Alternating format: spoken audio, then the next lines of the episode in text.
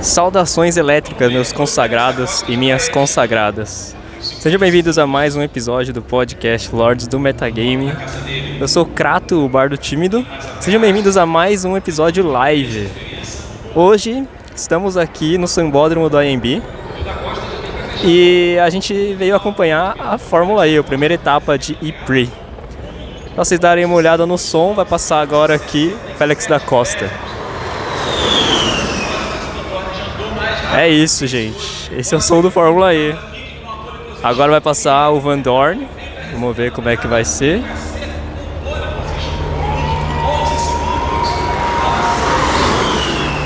Mano, na moral, o carro é bonito, velho. e continuando nossa intro aqui, estamos aqui no Sambódromo do AMB para o primeiro E-Prix de São Paulo, etapa da Fórmula E do Campeonato Internacional, né? E estamos porque estou aqui com Naomi, arrastei ela para o mundo do automobilismo. Ela já disse que está torcendo para o Tsunoda e para o Charlinho esse ano. E ela disse que gosta de sofrer, assim como eu, né? E, e aí, Naomi, o que, que você acha que vai ser da corrida de hoje? Não acho nada, não tenho expectativas, então o que vier vai ser lucro e é isso. É exato, eu tô assim também porque eu não manjo nada de Fórmula E, absolutamente nada. É, acabou de acabar a classificação, Van Dorn foi pole. É, a estrutura é um pouco diferente da Fórmula E, eu vou voltar depois para explicar como é que funciona. Mas é isso, vai ser mais um episódio live aí com alguns logs durante o dia. A vibe tá legal, pessoal. Ah, sim. Tem bem menos gente do que a Fórmula 1, isso com certeza, mas é porque tá bem cedo também, né? E é isso. Voltaremos aí para logs diários. É nozes.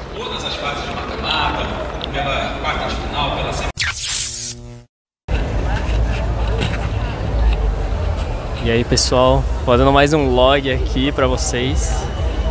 Mano, são 11h49. Aí eu falei pra Naomi, olha, eu acho. A corrida é as duas. Acho que é uma boa a gente ir um pouco antes, pra gente pegar tipo uns 20 minutos de fila, porque tem bastante gente. E aí a gente fica tipo uns 20 minutos, come e tipo, a gente tá terminado de almoçar, meio dia e 40, uma hora. Mano, a gente tá numa fila monstruosa, velho. Naomi, dá um outro adjetivo pra essa fila aqui. Terrível. Mano, é inacreditável, velho. Tipo, tem acho que uns 5 food trucks. Muita gente, muita gente mesmo, mano. E tipo, cinco food trucks para atender todas as arquibancadas. Porque todas elas são conectadas aqui, independente de, do outro lado da pista que você esteja. Então, assim, é, eu falei que a vibe tava tipo Fórmula 1, mas infelizmente quem nasceu para ser Fórmula E nunca vai ser Fórmula 1, né, mano? Tipo assim, a Fórmula 1 tem todos os problemas dela. Mas pelo menos, tipo, eles conseguem distribuir um pouco melhor essa questão de alimentação, porque, mano, cinco food trucks e, tipo, nem é um. É uma perua truck, mano. É, tipo, é uma food perua, não é nem um truck mesmo, velho. Mano, sei lá, inacreditável, velho. Tá, tá bem várzea, assim, nesse sentido. E não tem pra onde fugir, porque, tipo, todas as arquibancadas vêm pra cá. Tem umas filas, mano, que tá dando umas voltas monstruosas. E não tem, não tem opção. Tipo, é só isso que a gente pode fazer. Sei lá a hora que a gente vai terminar de comer aqui. É, mas é isso, deixando minha indignação aqui. Voltaremos depois.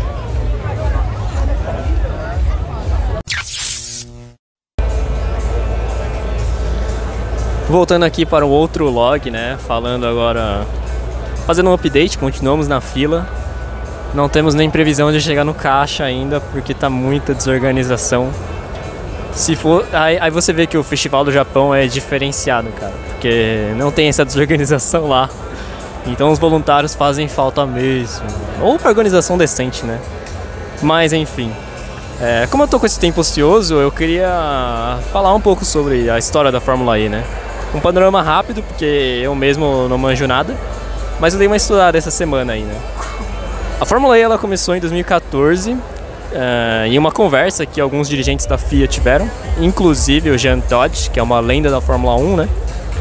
E eles tiveram uma janta lá E eles viram que uma tendência mundial, já desde 2014, né? Era os países falando, ah, a gente precisa cortar os veículos que emitem, que usam motores a combustão, né? Que fazem emissão de carbono.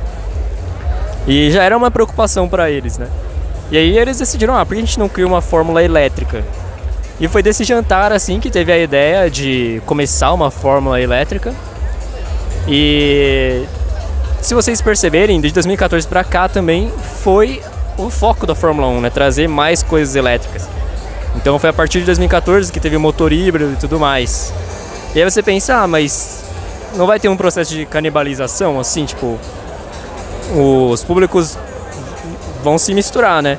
E aí eles tiveram um acordo com a FIA de que a Fórmula E teria os direitos exclusivos de uma tecnologia totalmente elétrica até 2039 que é tipo dois, quatro anos depois da proibição assim na maioria dos países, na maioria dos estados americanos também.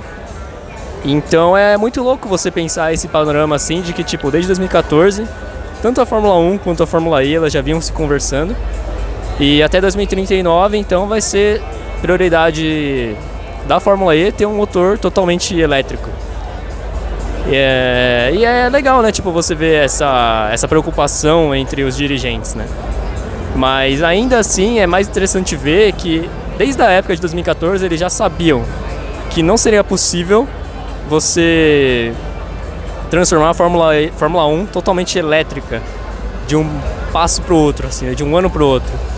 Porque a Fórmula 1 tem mais de 70 anos aí, é muita história, né? E ela é baseada num, no ápice de automobilismo. Então as maiores tecnologias que a Fórmula 1 tem, ela levava para carros de pista, né, road cars, né, no caso. E aí você vai vendo tipo essa diferença e como é que funciona esse esse mundo dos negócios por trás da FIA, assim, né? É, e aí com essa tendência dos dos países cada vez mais abolirem, né, os motores a combustão, o ápice da tecnologia também passa a ser a ter um outro foco, né? Então a Fórmula E ela começa a ser também um ponto de desenvolvimento de tecnologia para levar para os carros, porque como a maioria dos carros vão ser elétricos, isso é o que se espera, né, buscando mais sustentabilidade, não faz sentido mais a Fórmula 1 ter tanto foco assim de tipo ser o ápice do automobilismo, sendo que ela está produzindo uma tecnologia que não vai ser utilizada no mundo real, né?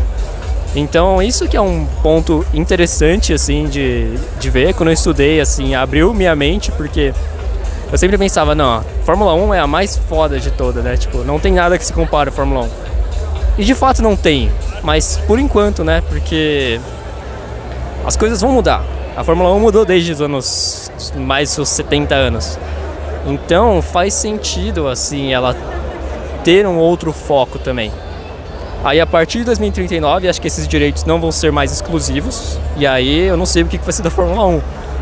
Mas até lá, é, você vê que tipo, a Fórmula 1 tem tentado cada vez mais ser mais sustentável, aumentar o uso do motor elétrico, diminuir o uso do motor a combustão, é, tentar pegadas mais sustentáveis nos eventos. Então acho que isso é, um, é uma tendência do automobilismo, mas eu ainda assim sendo bem sincero, no curto prazo, curto e médio prazo, não consigo ver a Fórmula E como um chamariz tão grande quanto a Fórmula 1.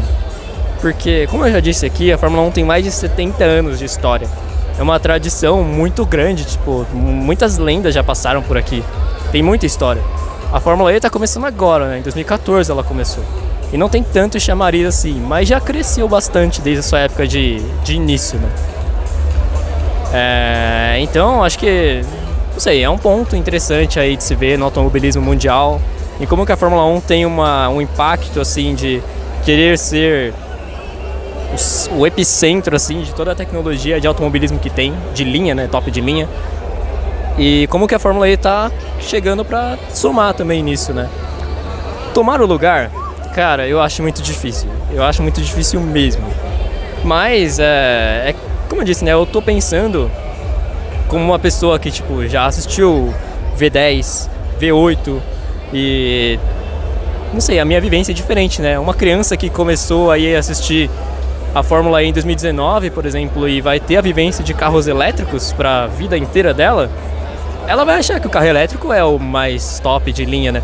Então é tudo uma questão de perspectiva, mas não assisti a corrida da Fórmula E ainda, mas eu acho que vai ser uma corrida legal. Eu tinha muito preconceito com o barulho, mas cara, quando eu cheguei aqui e vi o Van Dorn passando aqui na reta, a gente tá bem na reta, né? Cara, é da hora. Assim, não é um motor a combustão com aquele barulho característico, mas é da hora, assim, dá uma adrenalina ainda assim. E tô com expectativas para a corrida, assim, expectativas positivas para a corrida em si. Porque a organização, frisando aqui, tá muito ruim, cara. Porque a Naomi tá lá na fila, estou dando um tchauzinho para ela aqui agora. Enquanto eu vim aqui um pouco mais distante para poder gravar, porque os caras estavam falando muito alto na fila ali. Ia ficar ruim. Mas é isso, cara. Então voltaremos aí quando a corrida estiver iniciada para vocês ouvirem um pouco mais do som. Mas acreditem, o som é maneirinho sim. Então é isso, gente. Espero que vocês tenham gostado aí dessa breve explicação e voltamos depois.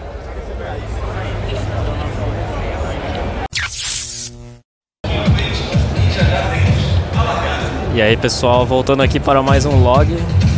É, já iria cometer uma gafe aqui porque o cara acabou de anunciar aqui que não tem volta de apresentação e, e ele vai ficar esperando a volta de apresentação começar pra gente gravar aqui, né? Graças a Deus ele avisou e tal. Estou aqui na arquibancada do setor G, é uma das últimas arquibancadas da reta principal. E é isso, agora acho que vai, vai largar. Vamos ver.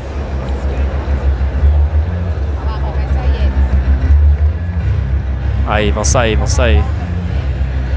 Vamos ver, gente. Vocês já ouviram como é que é a largada de um Fórmula 1? Agora vamos ver como é que passam 22 carros.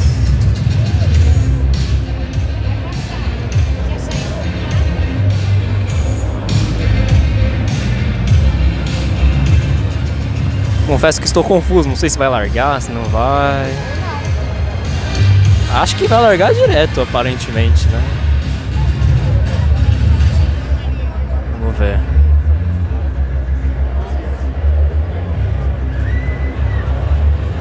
É, direto, olha lá, luzes vermelhas.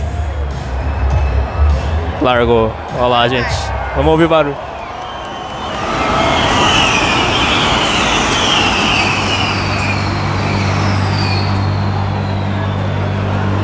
E aí? que vocês acharam? Assim, na TV é mais feio. Pessoalmente, nossa, já, já bateram. E acho que é o cara da Nissan. Que merda, hein? Caraca, moleque, é o cara da Nissan mesmo. Que bosta, hein, mano. Tô dando um pé frio esse ano aí, que merda. Mas beleza. Vou aguardar, mas a, a... Nossa, outro bateu, velho. Caraca, parece open lobby, mano. Ai, ai. Safety car, acho que na pista já. É, porra, que pena. O carro da Nissan é mó bonito. Enfim. Vamos aguardar eles virem aqui de novo. Vocês ouviram o som. Então, pessoalmente, não é tão feio assim. Mas não sei, o que empolga é a velocidade, velocidade, não o som em si. Na Fórmula 1 o que empolga é o som e a velocidade, né? Vamos ver, olha lá.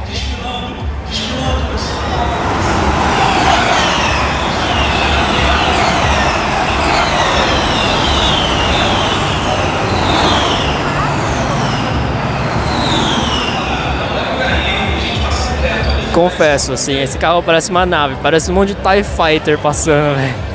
Mas, TIE Fighter não, né? X-Wing que é mais pontudo. Mas é isso, gente. Vocês gostaram do som? Deixem aí no comentário do Spotify.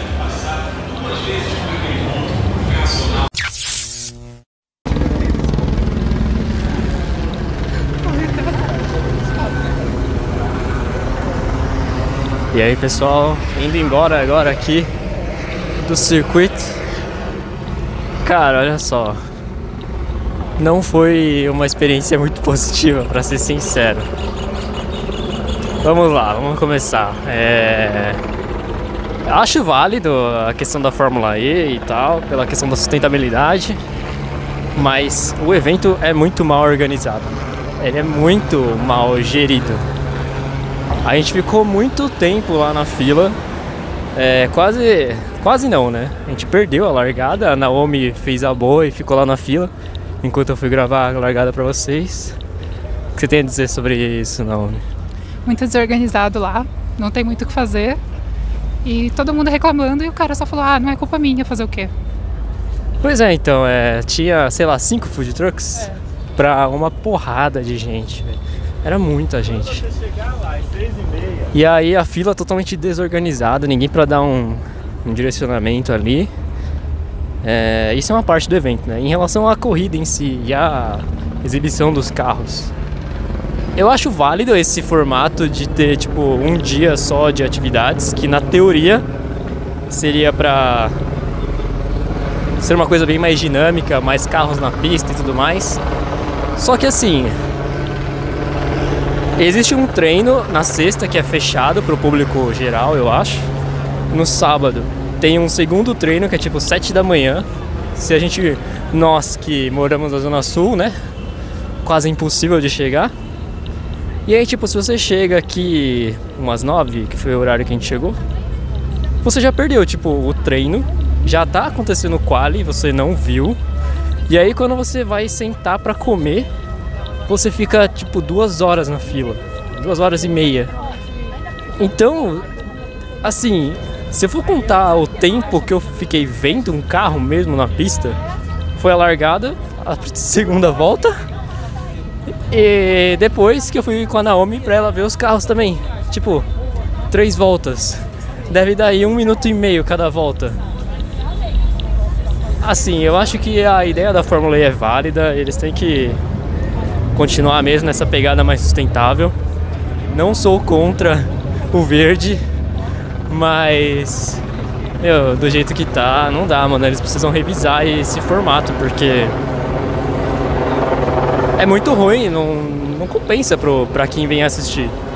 Se você falar pra mim, não, você vai ano que vem? Cara, eu venho só se for no VIP, porque no VIP você tem alimentação inclusa lá e tal. Não precisa se preocupar em pegar uma fila quilométrica. Mas. Ah, cara, não sei, mano. Se tiver algum torneio aí de tempo de volta e eu ganhar, aí eu venho. Se não, não sei se compensa. A gente pagou 150 meia e eu pensei, ah, 150 meia vale a pena o meu minha frustração. Mas do dia de hoje, que eu perdi a aula de Nihongo, Gomen Nasai Sensei, não sei se vale, mano. Você acha que vale 150 reais no relógio de hoje, Naomi? Não valeu, não. Muito tempo parada na fila pra nada, pegando sol na cabeça, pra comer uma batata e é isso. Exatamente, mano. Uma batata que não era, não era boa. Falei que dava pra fazer em casa, assim fazer em casa com muito mais conforto e batatas melhores, inclusive. Mas se você é um aficionado por automobilismo, talvez você goste, entendeu? Mas saiba que o esquema é trazer comida de casa. Traz um onigiri enrolado num papel plástico. É... Ah, uma coisa. Não, nem tudo foi ruim. Uma coisa boa que eu achei é que a água é de graça. Pelo menos não é? isso, né? Exato, tipo, pra mim que não tomo cerveja, não tomo refrigerante, nem suco Del Vale, a água gratuita foi ok. E tipo, tinha filas grandes, mas é de graça pelo menos, né? Então, é, não sei, você tem alguma coisa a dizer sobre o rolê de hoje? Não. Achei que o som dos carros era menos pior do que eu tinha imaginado. No vídeo pareciam uns cachorros asmáticos, pessoalmente até que é bom. Mas fora isso, não tem muito o que dizer não. Exato, exato. O som dos carros ao vivo é melhor mesmo. Eu tava ali na largada e parecia, como eu disse, né, um monte de X-Wing. Mas se for ver alguma corrida, veja a Fórmula 1, que é melhor. Porque, pô, primeira volta os caras já tiraram os três. Parecia Open Lobby de Fórmula 1, mano. Então, sei lá, não, não tô questionando que eles são pilotos ruins, mas não sei, não empolga tanto, sabe? É melhor ir sofrer torcendo pro Charlinho. Então é isso, a gente tá indo embora aqui agora. É, vamos tentar pegar o busão de volta. Eu acho que vai estar tá cheio. Espero que não. Mas é isso. Até mais e obrigado pelos peixes.